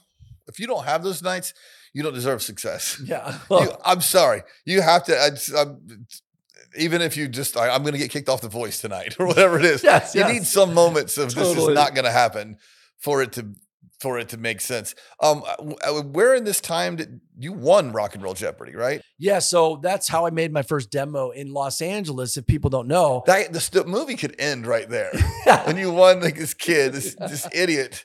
I mean, and I say that with all love. yeah, mo- moves to LA by himself at 17 after being in a winning a battle of the bands and being convinced and he gets out there and actually gets to be on TV and win Rock and Roll Jeopardy. The credits could roll right then and it'd be a pretty good movie. Yes. Would have been a pretty good book if it in, ended in right Los there. Angeles, you know, I didn't have any money. I was like, how do I make a demo tape? Blah, blah. But nowadays, anyone on a computer is making music, but we didn't have that. But it's Los Angeles and all over telephone poles. It's like uh, auditions for this or be on this infomercial. And I just saw a flyer that said VH1 has a game show. And I was like, oh, yeah, I know how to do this. And I just called from the payphone and they asked me, they said, Are you an actor? And I said, Well, I can act. And so many actors want to be actors or dreamers, which is great. All of these game shows, we're seeing the same faces because all of the out of, out of work actors were on all these game shows. I said, Oh, no, you, you haven't recognized me before. And so I went on VH1 Rock and Roll Jeopardy and I just destroyed the competition. And with that $2,000, I made my first demo, got a little four track. The host of Rock and Roll Jeopardy was the guy who is the host of Survivor now. Yeah. Oh, really? Yeah, totally. And on the game, you can see it sometimes late at night. People will call me and go or text me. I just saw you on some old game show, and he comes next to me and asks me a question, and I like wipe my eye like he accidentally spit on me, like in Smokey and the Bandit. Oh, the studio audience was howling. You know, yeah, it was great. Of Yeah. course you did. You just answered every question. You knew it. I mean, Oh, totally. I knew it all. They weren't that hard. The hardest thing, they would show like the, the cover of Spin Magazine with Green Day on the cover, and they'd say, Who is this band? The hard thing about Jeopardy is, at least rock and roll Jeopardy. If I watch real Jeopardy, I mean, the only way Yeah, I could, the only way I could get on that show is if I climbed through a window and ran in front of the camera. Yeah, I would Yeah, never, yeah. I would never make it on the audition. There were little lights off the screen that would go up, like almost like the beginning of a, of a race starting. All these yellow lights would go up, and you couldn't push the buzzer until the lights hit the top of the screen, or you'd be counted out. So I would, I'm like, oh, I know the answer to this. Then I would have to wait for those lights to go up. Then I would like, bing, bing, bing. that was yeah. the hardest part of it. Yeah. And you answered every question they asked. Except the last one. Do you want me to give it to you? Do you Yeah, know? it? yeah, All right, it. this is No. great for all of you smart people out there listening to the podcast. Final Jeopardy. I was up by so many points. I knew I wouldn't lose, so I only bet a dollar. Here's Final Jeopardy. Female singers. Open to everyone in the room. Okay. She is a member of the Royal British Army. She had 10 top 10 hits in the 80s, which is a lot. And she starred in the biggest movie of 1978. And then it would go ding. Olivia ding. Newton John. That's it. How'd you know that? Boom. Is that in the book? No. No. No. No. I mean, how'd you know that? Well, there aren't that many British girl singers. The biggest movie in 1978 was Grease, I'm There sure. you have it. Yeah. Yeah. She's from Australia. Okay, well, whatever. She had an accent. I'm, I'm that They're ignorant. under, no, they're under British rule. Yes. Okay. Okay. Wow. No one got it. I can't Yeah. believe you got it. Yeah. I But can't believe I still got it. I'm much better Did you for know that. that? Anyone else here in the studio audience? No. We didn't get that. The movie was Grease. Yeah. Do you know how many top? Did you 10 put that was not in the movie? I mean, in the book. I'm Uh, sorry. I'm Is not it? sure. I No, don't, think, it is. But like Yeah. I've said that on other, you know, podcasts and stuff, but no one gets it right. Yeah. But Yeah, yeah. When you said, I was thinking when you said the British Royal Army, I'm like, okay, there weren't that many people, and then and then the biggest movie in 1978. I'm like, yeah, that's. I don't know. I didn't know what year Grease was, but I knew that was close. Yeah, no, you're great. And you know, that's a lot of hits. I mean, let's get physical. Suddenly all the grease hits. I mean, that's a lot of hits, top 10 hits. Yeah. Yeah. Yeah. You should, for you should have her on your podcast. Olivia Newton John. Yeah. Yeah, I probably should. What's? Oh, she passed away. Oh, entertainment business. Timing is everything. Yeah. Yeah. Gosh darn it. Yeah. Oh, go ahead. Did you did you know that when you said that? You're you're a piece of shit that I love. That's amazing. This is, I was gonna say when you said you should have her on your podcast. Is she still alive? Because I, but out of you like, look like Cindy Brady. Well, you never seen it on the Brady Bunch. Cindy Brady, Cindy Brady went on a game show and she just stared at the camera. Your face went like that, and your wife was waving. it's, uh, it's funny. Come on, we, we went has a sense to of we went to. L.A. Flamingos have backwards knees. Come on, God knew I was going to say that before I was born. Yeah, I'm forgiven. Yeah, We saw okay, so we drove from Tampa to L.A. to showcase yeah. our band. Back Wow. in, like, that's a 50 hour drive. It was Yeah. amazing. It's the most fun I've ever had in my life. Um, Two but hundred we hour saw- drive if you're sitting there with you and your brothers. It's a hundred if you take it back. It was it was a lot. It was a lot of time in a van. And uh, we saw Dick Van Patten in a convertible, the very first stoplight we came to in in Hollywood. And were you starstruck? Totally Yeah. freaked out. And Dick Van Patten's not exactly Elvis, but you know, it was like, oh my God, there's a guy on TV. He's right next to us in the car. And we're like, oh my God, he's here. And then we saw Cindy Brady walking her dog, and it was just the greatest. Oh never seen anyone famous before. And we saw two in like an hour. It It's crazy. Yeah. unbelievable. Yeah, Yeah. it's unbelievable. It was like the Disney World of entertainment. I, I had the same experience you did. We were there for a week, and I was like, "Oh my god, I'm never going home." And about day seven or eight, I was like, "Ugh, "This place is kind of dark too." you know, I want my mommy. There's a Yes, little yes, bit of it when you, I said that too. I want my mommy, both of them. yeah, yeah. I want my daddies and my mommies, and uh, it there was uh, like Guns N' Roses was getting popular, and so you couldn't tell who the famous people were and the homeless people because they were dressed exactly the same. You know, that was a very con- Yes, didn't, yes. tell who the hot girls and the trannies were because they looked the same. Everyone was a very confusing place to be. Totally. I just wasn't. We were like Amish kids almost, raised in this really Baptist, no TV upbringing, and I just wasn't equipped for it at the moment. So It's incredible. No, it's it's moving to Los Angeles or even visiting it. It's just like you see in the movies when Eddie Murphy goes out there in Beverly Hills Cop and he's looking over his shoulders, like, look at how these people are dressed. Everything's in Technicolor. Everybody looks great. There's there's you know they say it never rains in Southern California, but it rains celebrities. There's famous people everywhere. yeah, there's Yeah. famous, there's stars everywhere but the sky, Yeah, yep. You know? That's great. and nothing but smog up there. Yes, yes, yes. Yeah. Stars on the sidewalk. Yes. If you're just joining us, my bars. number one Amazon best-selling book, Party Like a Rock Star, available Is it- everywhere. is it number one? It hit number one on there was a, there's a songwriting section. It was like learn to play piano, What- learn to play, whatever, learn to play accordion. JT Harding, Party Like a Rock Star. Yes, That's and I did the and yeah, I did the audiobook as well. A lot of people asked me if there's an audiobook. Morgan Freeman was un, unavailable apparently, but I did the audiobook and it's a it was a blast. Yeah. Oh, you have to. It, I, it would be totally wrong for anyone but you to be reading. Absolutely. They gave Yeah. me a list of people, no one famous. I was like, why, you know, am I going to have this, you know? And there I stood meeting Slash, who had peed his pants. No, why would I do that? I'm going to do it. Yeah. Oh, how long did that take? That's a great question. I didn't know this. So you do six hours a day, five days in a row. And Like, like I'm talking to you right now, I, I lost my voice. Oh, yeah, of yeah. course. I didn't know that. I'm like, how do these? My respect for Howard Stern and, and Rosie O'Donnell, all these people that are talking all the time on TV, just went through the roof. So I lost my voice, and they were like, "Well, we're kind of on a deadline," uh, but I was not going to miss. I just said I won't talk all weekend, which you know, you you know me. It's like I talk a lot. You had to lock yourself in the house, right? Yeah, totally. And uh, so luckily my voice came back and I finished it, but I didn't realize that talking six hours a day, yeah, you would lose your voice. Yeah. Oh God, I can imagine. And and you, you're you naturally talk a little louder when you think you're performing something. That's good. Totally. I- And there were three listened to an rules. They said breathe. This is great. I didn't know this. They said breathe at the commas. I didn't know that because you know the script is in front of you on an iPad. Breathe at the commas, have fun, and no loud clothing. I think they meant jewelry because I was wearing my leopard outfit, you know, luckily. But yeah. So uh, Oh no loud. Okay, Yeah, no yeah, no, no, no jingling. yes, yes. You're on an episode of C with your jingling, jangling, Yes. and then and then okay, so then we can't talk about we can't talk about like who you were a road manager for or whatever. And then in the book, you called him something else. Yes, talk about yes. You yes. know, I, uh, yeah. th- thanks for asking. I did work. So I got my first record deal. Made a record with John Mellencamp's band. Had a video schedule. They're driving me around in limousines, and then the record company never called me again. pause real quick. yeah. I think we were talking the other day when we were in Green, Green Bay together last week. I th- and I meant to tell you this.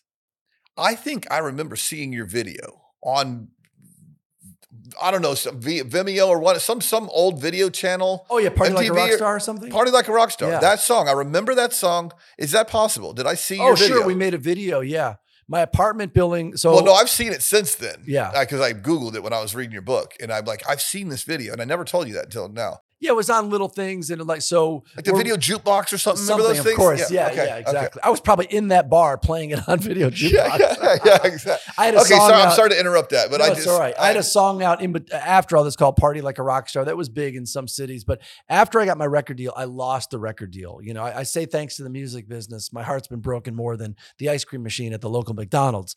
I was kind of worn out. you lost your record before or after Party Like a Rock Star. Before. I lost it after that too. But I got the Yeah, record deal at Tower, working, yeah, working, the, you know, passing my demo, got a record deal. Lost that record deal. I was like, oh my gosh, you know, like I, I've been doing all this in LA. I just thought I didn't know people lost record deals at the time, but you know, I've read a lot of books now, a lot of Unless interviews. curb. Yeah, yeah, totally. I realized a lot of people lost record deals. You can just go do it again. Kiss lost their record deal. Sheryl Crow, Mariah Carey. It's happened to everybody. But I was a little bit worn out, so I got a job. I wanted to still be in the music business, but I got a job working. It's in the book. I call him the man in the sequin pajamas. I got a job working for this crazy wild rock star but it was great i went all over the world i saw places with different cultures different languages different food you know i've been all over russia japan iowa you name it the strangest places in the world um, so that's all in the book. And then I got a job working for Linkin Park. That's in the book as well. And they let me open up for them. I got booed off stage. Oh, oh, yeah, tell that story. Tell the whole thing. This is Huh. the most amazing. Right, this is might- so amazing. Can, can we edit that out with what I said? I got booed off stage. So after working for the Wild Rock Star, all these other bands started calling me because I was throwing these big parties backstage for them. But I was always writing songs. I didn't want to work for any other bands. But then Linkin Park called me and they had a record label. So I thought, well, this is interesting.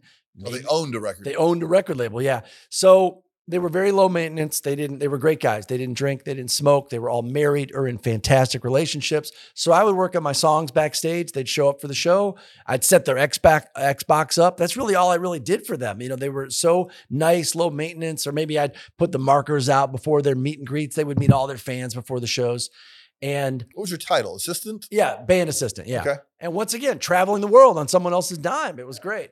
And uh, so one night they said, Hey, in Kansas City, I'll never forget it.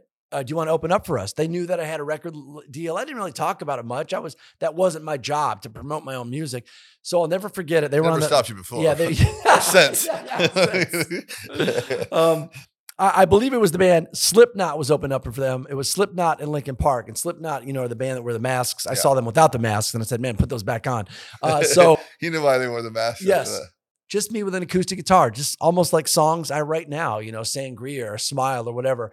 So I go out on stage alone with an acoustic guitar and I tell people if you ever get the chance to stand in front of 40,000 people under a spotlight and hearing every single person in the place screaming, you suck, you suck. I mean, it's just, it's magic, right? It gives you a chill, doesn't it? So Linkin Park. Not everybody gets to experience that. Yeah, yeah. So know? Linkin Park had asked me to be out there. So I'm like, well, I'm not going to leave. I'm just going to keep playing. I mean, they are booing so loud. You can't believe it. So I finally say, all right, Kansas City. How many people here like Ozzy Osbourne? And there was like a row, uh, like a low rumble, you know, people kind of clap. I said, well, here's a little Joan Osborne because I was just doing anything now to get their attention. I start singing, You're just giving them the finger." God was one of anything not tied down was thrown at me. Lighters, shoes, bottles, cups, pennies, coins. It was raining hellfire down on me, but I kept singing. And all of a You're like sudden, going on down on the uh, boat, the Titanic. Yeah, You're the band on the yeah, deck yeah, of the Titanic. Exactly. From the front of the stage to the back, like a jet engine starting, they just start to cheer. And I'm thinking, oh, I'm winning them over. I'm such a badass. Little did I know that Chester Bennington, the superstar tattooed lead singer of Linkin Park, had come on stage to rescue me. And I look back, I was like, oh, it's Chester. Okay. All right. It's up. It's up. My time is up. And his, his face was kind of scrunched up like a concerned parent that had smelled something bad in the fridge. I was like, why is he looking like that? and he wiped my forehead and I was bleeding everywhere. I was so pumped up. I had had no idea that a quarter or something struck me in the head and I was bleeding. So he, my knees get weak. He takes me off stage. The roadies come out with the Did you look for the quarter? Because that was the only money you were going to make no, that no, night. no, no. Contraire, mon frere. The roadies had to run out with those big brooms that janitors have in high school to clean the stage off. And they were yelling, JT made a fortune. There was like $300 worth of the stage was covered. Yeah.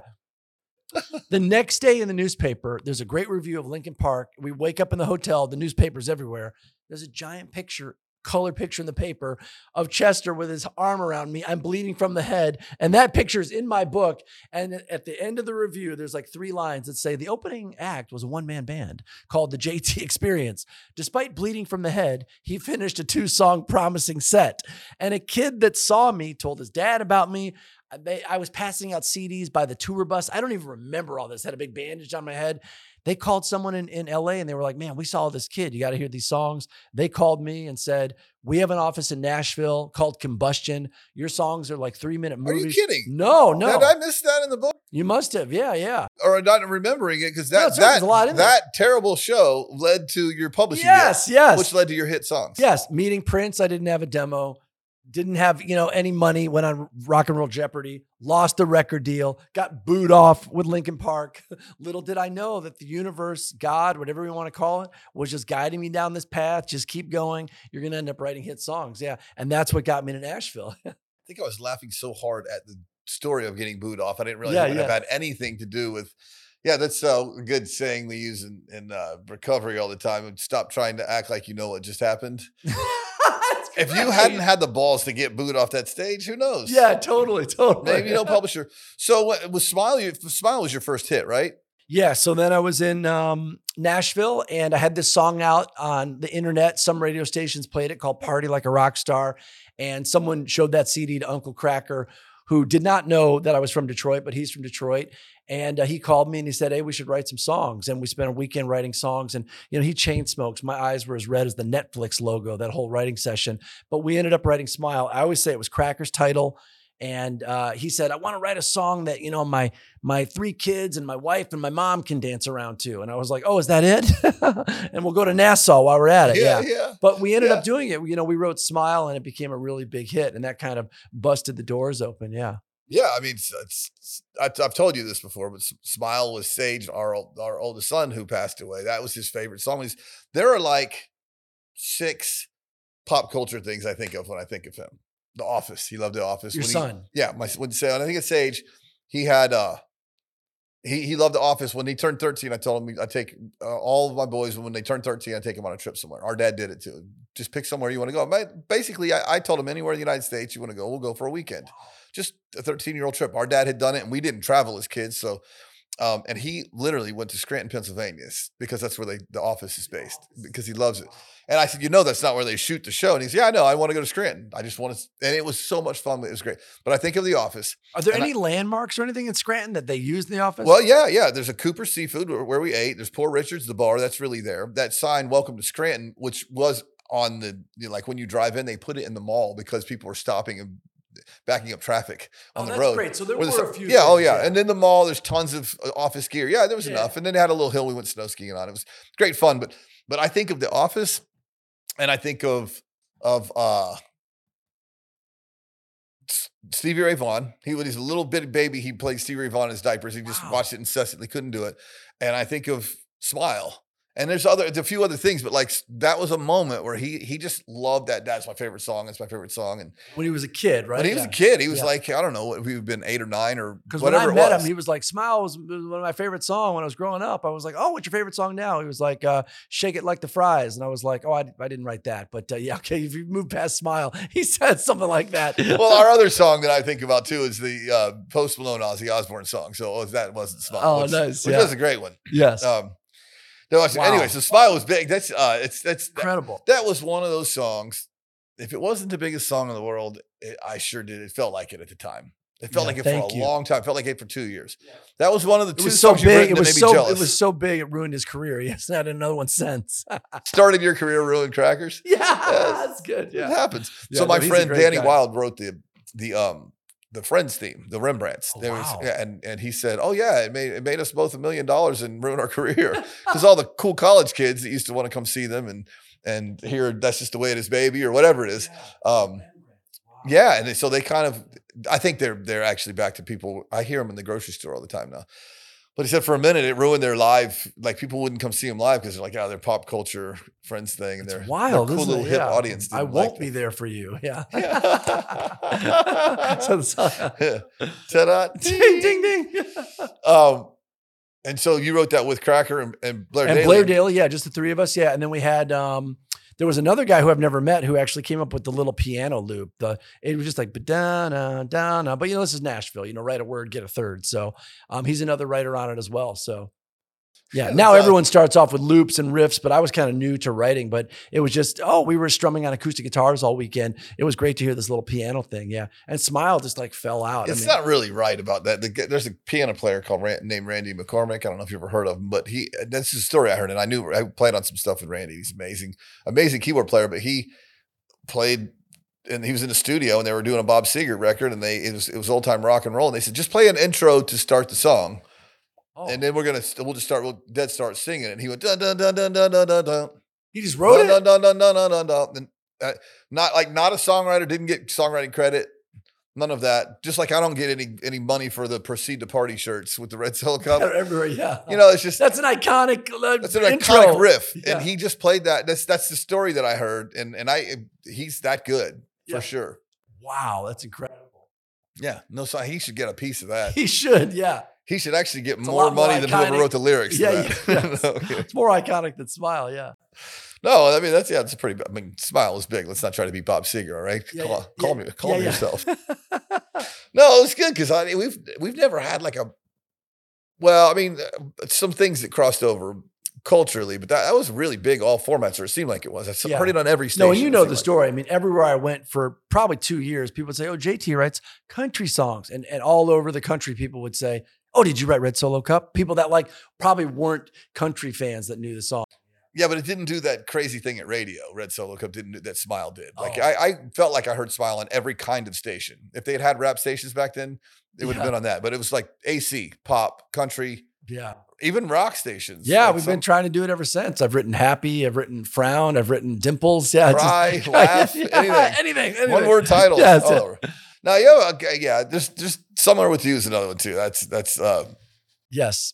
So yeah, to any uh songwriters out there listening, and Brad will tell you one reason I think I've been a success in Nashville is because, of course, I tried to trace ch- uh, trends, but that didn't work. So just kind of being myself. When Shane McAnally and I wrote "Somewhere with You," everyone said, "Oh, this isn't a country song. It's got the fast singing in it." And country songs are like, "Just breathe," or "I hope you dance." And we weren't trying to do anything different. We were just, you know, spilling our broken hearts out, you know. And then Kenny Chesney decided to put it out, and everyone just got out of his way. And I mean, we all we all write good songs every day. You don't really know when the the great one just kind of happens. Yeah, I don't know what it is about that song, but that was when I heard on the radio. I'm like, damn, I wish I would have written that song. it shows you how smart Kenny Chesney was because I don't know him personally. I mean, I've met him now, but apparently uh, he just said, I need something different that I haven't done before. And so it was, it was different. Everyone passed on that song. That song was passed around more than a vape pen at a Morgan Wallen after show, you know, and uh, and it landed in Kenny You got Chesney an analogy "Thank for you." everything. That's good. And you know, Kenny is great. We talked yesterday. Uh, we were on a, a little show, and and uh, You talked with Kenny Chesney yesterday? no, no, no. But we Oh. talked about Kenny. Um, I've known Kenny a long time, but Kenny and Tim and Blake Shelton, those guys are great at reinventing themselves within the framework. Still, I mean, it's not, Not an easy. accident to stay on the top of the charts for two decades. It is hard. People have no idea. It's too hard for me to. It makes my head hurt to even think about trying to be one of those guys. Um, yeah, I mean, you had a bunch of hit songs. I don't want to go over your, all over your songs, but but those two songs were were in effect. That's the only ones I actually want to talk about. That's good. That's good. That's, that's No. fine. I'll take it. No, I'm just kidding. I'm super flattered. not- yeah. I don't want to. I don't, it's just the songwriting thing. I mean, we do and we talk about that all the time. But those two, especially "Smile," is always going to be special to me just because of of uh, uh, Sage. And then sometimes And in the when- book, Party Like a Rock Star, there's so many funny stories with Kracker because he hadn't had a record out in five years. I knew he was talented. He also wrote All Summer Long with Kid Rock, but you know his record company wasn't calling him back. But I just knew if we had the right song, we could something could happen. I'd never had a hit before. I'd never written with anyone famous before. So a couple of years went by of me writing with him, trying to help him get a record out in areas I didn't know what I was doing, taking him to New York to write with other people. So there's just great, colorful stories in the book about me saying, you know, come on, let's go. I mean, he's obviously a very smart guy, but um, it was just funny traveling around was with the him. uncle. Uh, what uncle? Oh no, his brother, Uncle Brother. Mike. Uncle Yeah, Mike, yeah, yes, yes. I don't know Uncle Mike, but his brother just. just oh, his brother's Just incredible. text with you, I really I want to hang out with Yeah, him. yeah, They're funny. I mean, he Kracker is so Detroit. Like if you look up Totally. Detroit, He and his brother are like you and your brother. When you're with both of them, it's nonstop one-liners and the put sarcasm. down I- You can feel it. But but after this is all after you wrote Smile, right? You're trying to recreate it when you took him all those places. Uh, yes, because um, yeah, Smile, like no one called us back. There was it was just like it was just like dead in the water, and it's like I knew in my heart and soul this was a hit song. And but like his record company, is this is how I remember it. His record company wasn't calling, no one was doing anything. But luckily, you know, Kracker's very smart. Rob Cavallo, who produced Green Day, Alanis Morissette, all the Goo Goo Dolls record, he had just done a giant Dave Matthews record, and he had done the latest Kid Rock record all summer long, and all these things. And Kracker started talking to Rob Cavallo and sent him some songs, and Rob was like, "Oh, I'll, I'll produce the song Smile," and that really got the train going. So Yeah, it's hard to hard to pick out exactly what it is about something like that, that that's yeah, so amazing and, and magnetic, but it was. Um, so w- w- your dad, your real dad, Jay. Jay Thomas. By, by the way, have both of your fathers died? I'm sorry. Yes, Okay, yes. so have. When Jay died, that was first, right? Uh, no, my dad Larry passed away first. Yeah. Okay, so when was that? Um, probably because it's been a good. It's funny how the time goes by. At least, at least fifteen years or so. Okay. Yeah, and he had the best life. You know, he scored a touchdown in the Rose Bowl. He started ESPN in Michigan, and then the Discovery Channel. I didn't know at the time, you know, because all the car companies are there. The advertising was awesome because they all wanted, they all needed car commercials. And when my dad worked for the Discovery Channel, I mean, he flew to, you know. Australia for the Eco Challenge. He would take, you know, uh, snowmobiles down into glaciers in Antarctica and eat, you know, lobster and, and, and champagne. And he had me, you know, it's like, you know, I mean, he had a great, great life. He had So- everything. Yeah, he had everything. He really had everything. So No, it really sounds like they were. yeah. I I really, as I was reading your book, respect. And he was much older. I mean, he wasn't an old man, but he was older. I mean, Jay was definitely, you know, gone too soon. Yeah. of- yeah, I'm sure in heaven they're like, can we send Jay Thomas back? He's a little too loud. Yeah. yeah, yeah. making fun of Elvis and Michael Jackson right now. They're like, yeah, Michael, you thought you were the only white woman that died that day, but Farrah Fawcett died too. You know, one of his. Oh, it never ends. yeah, go ahead. It never ends. Um, um. So yeah, you're your adopted father, man, he had like I I really respected reading that uh the book that they were like such an athletic family, and yet they were like, yeah, man, be an MTV kid. Yeah. I- think that's cool because it's hard to not it's hard to not say, hey, no, this in this family, here's what we do. We all we we work out, we play Totally. football, and and uh, And it wasn't just. Um, Of course, you and- weren't gonna make much as of a kid, linebacker, I- right? I- what's that? you weren't going to make much of a linebacker. Yeah, no, no, You no, I no. mean?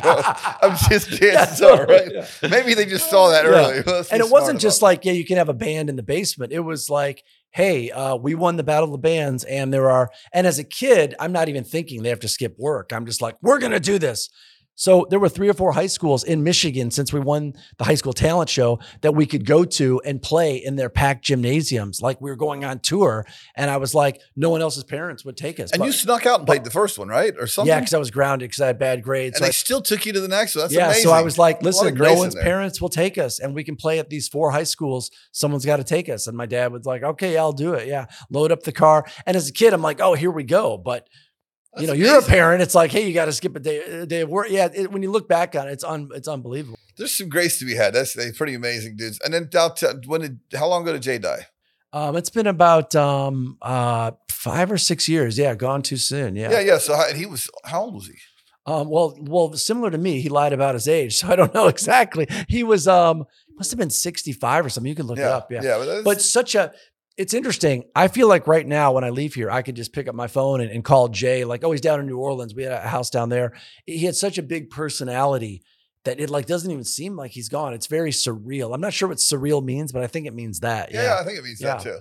Yeah, that's um. yeah, or like flip the radio and like his re, he was on he had a show on XM and he filled in for Howard Stern every Friday. So I'll just turn on the radio and I'm like, oh, there's Jay talking about something, or I'll flip through the channels on any given night and I'm like, oh, here's Jay on the Golden Girls. You know, it's like it's wild. Yeah, yeah, and it was, what- was it Letterman that loved him so much? It had him on every yes, every Christmas? Every he Christmas. would throw the football at the meat bell, meatball of the Christmas tree and knock The it meat off. bell. The meat bell, meat bell, like it's Taco Bell. yeah, yeah.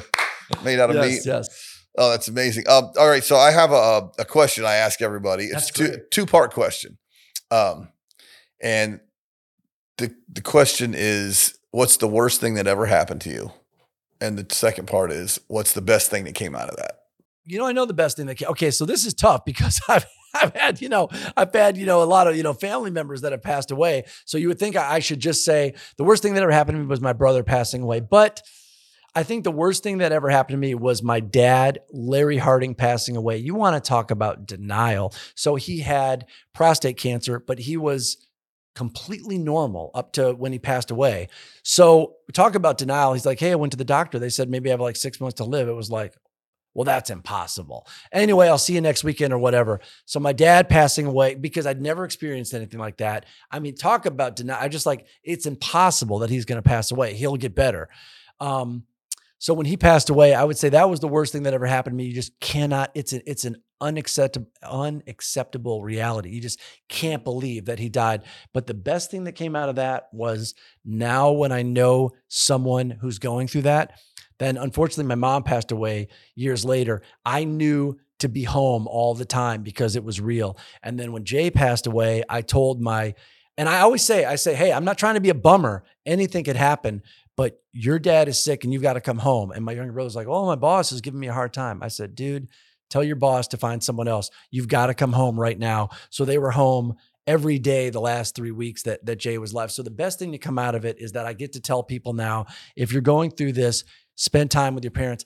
I don't remember who I was supposed to write with for that entire three months that my mom was going to pass away. But I remember every second, yeah, with her, yeah. That's awesome. Yeah. That is a great answer because I will tell you that that is one of the big differences that I would say. Um, when someone says, What's the biggest difference? And you know, and I say that I run to the fire instead of running away from the fire now. that's great. And that is, um, and He, you out you make my songs better. You make my stories better. No, right, You- right. You even make my no, jokes no, better. No, no, no, no, no. But it, that that is that is a.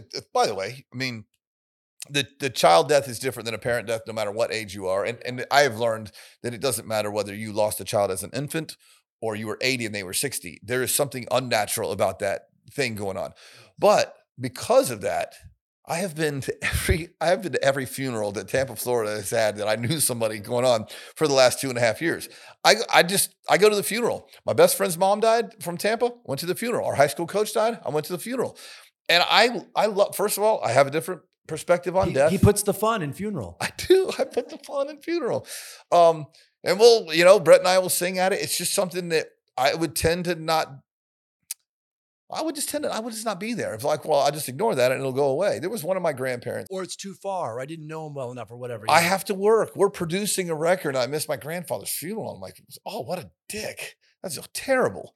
And I hate that about myself. I would never, I would never do that again, and I will never do that again. I show up now when it when I wouldn't have before. So I love that answer because that's something we don't think about. Which is such a great question. No one's really ever asked me. It's the silver lining. And a little side note. So Jay would be in the living room and we'd be playing video games. And I would say, okay, listen, I went and got the Dr. Pepper. You got to go get the Doritos because I'm not getting stuck in the living room. Oh, come on, you go get it. So you'd walk in.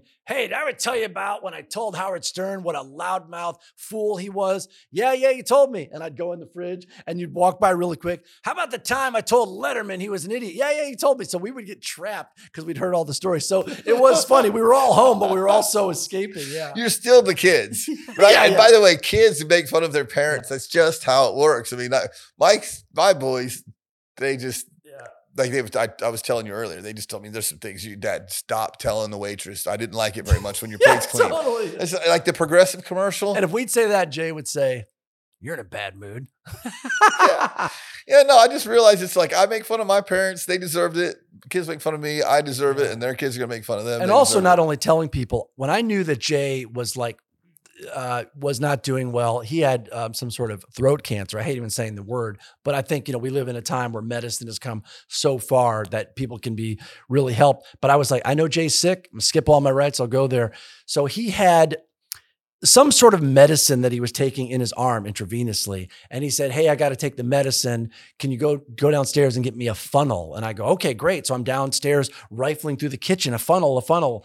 Like what he meant was like the glass thing that you pour the the you know uh you know the pancake batter or whatever. I, did- I did for some reason i didn't know what he meant by a funnel funnel. from the car? so like i'm just like looking at everything and i found some like little turkey basters and i run up because the the, the intravenous thing i don't want to be too graphic it was kind of like dripping or something. I came up and i'm like like this? He goes no a funnel. So i run back down and i get him a silver bowl and i bring it back up. I, the funnel to me like it's like yeah.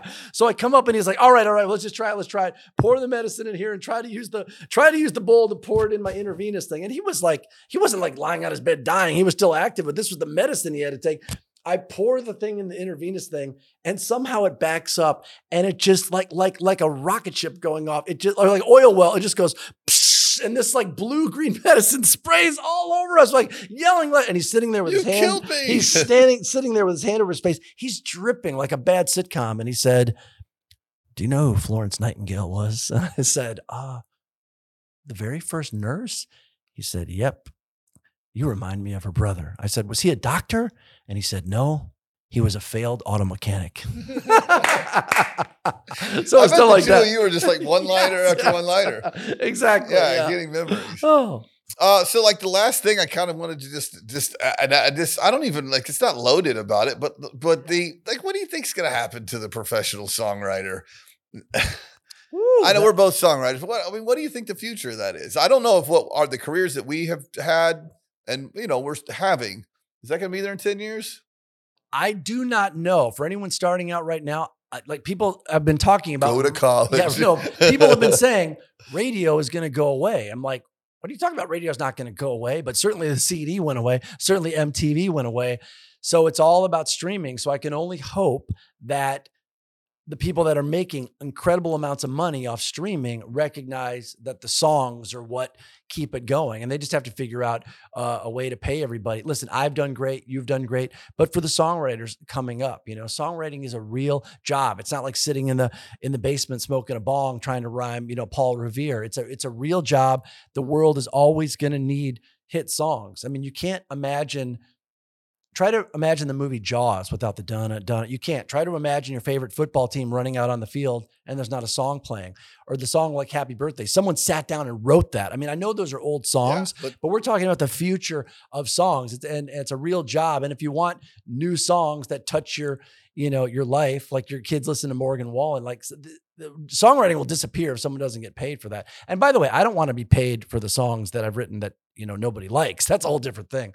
But for people, you know, I mean, I do, but I don't expect to. Yeah, yeah, exactly, I want exactly, to, but I don't expect to. yeah, I didn't know that. Someone told me that, and you might have more. I, I don't look it up, but I've written the songs I've written have streamed over a billion times. I didn't Yeah, know that. yeah, it's- So if someone is stuck in traffic jamming one of my tunes or throwing a frisbee on the beach, uh, or you know sitting in a car and they're nervous about a first kiss and they're playing Smile, like yeah, I expect to be paid for that. So I, the world is always going to need hit songs, so I know that. So and we're gonna miss we're gonna miss and we're currently missing some great songwriters because it's not a viable it won't in the future be a viable source of income. We're gonna miss some great poets like tom douglas that are smart enough to do something else. You're not gonna probably miss me because that's the only thing i can do. Yeah. you know i'm not qualified Yeah. to do anything else. I'm gonna guess you're not either although you you, you could actually it's such a simple question with not an easy answer, but I know the world will always need hit songs, and uh, we're going to need songwriters to write them. So they just have to figure it out. Yeah. Yeah, I mean that's it's for another generation, but I always like to get everyone's take on it because I, I my fear is not that the world won't continue to spin. By the way, if we just had to listen to old songs forever and no one ever wrote a song, we, we'd live.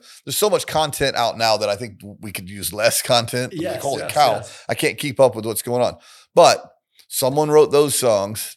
Someone are going to write the next songs, and at some point, if it's not a viable way to make a living, we're going to have ten years without a song that made somebody laugh or cry or help them through a bad night or a breakup Yeah. or whatever it was. And uh, I don't think we'll understand that we missed it until it's skipped a whole generation. Totally. And Yeah. not everyone can live off the old songs because I hear songs now. I'm like, what are they listening to? And it just seems like this wild song, like Take It Easy by the Eagles, isn't going to satisfy a ninth grader right now that's listening to something like totally wild and cool that doesn't even make sense to me. Yeah. Yeah. Yeah. Well, s- screw them. They- Don Henley, stay away from her. She's Take it easy. school. Should take care of everything. The Eagles covered it all. Yeah, They're yeah, perfect. exactly. The Eagles are perfect. Don't ever say they're not. Just kidding.